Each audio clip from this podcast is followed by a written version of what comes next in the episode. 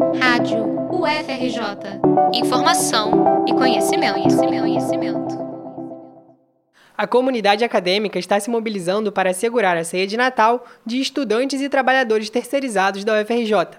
O governo Bolsonaro bloqueou 19 milhões da universidade no dia 28 de novembro e, até o fechamento desta reportagem, só devolveu 3,3 milhões para os auxílios. O bloqueio afeta 10 mil bolsistas e 2 mil terceirizados.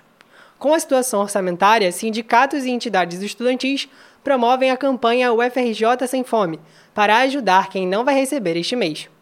A iniciativa é importantíssima, segundo João Torres de Melo Neto, presidente da ADOFERJ, a Associação de Docentes da UFRJ, que integra a campanha.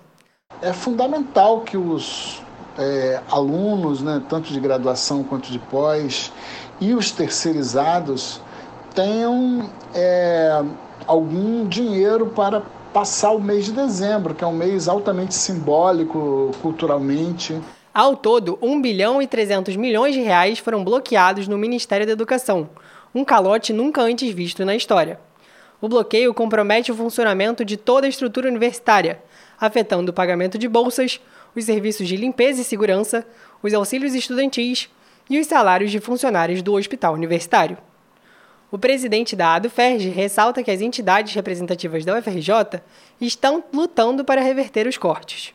A universidade resiste e que um, manter a universidade funcionando, viva, que é exatamente o projeto oposto do bolsonarismo, é o que nos move.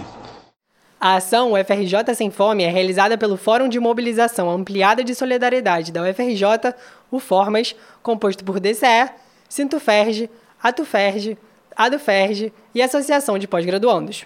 Se você é aluno ou funcionário terceirizado e está passando necessidade, preencha o formulário disponível na chamada desta reportagem.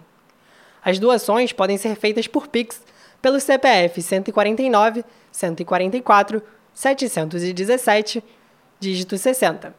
Para mais informações, acesse o perfil do DCE no Instagram, arroba DCEUFRJ. Reportagem de João Guilherme Tuasco para a Rádio UFRJ.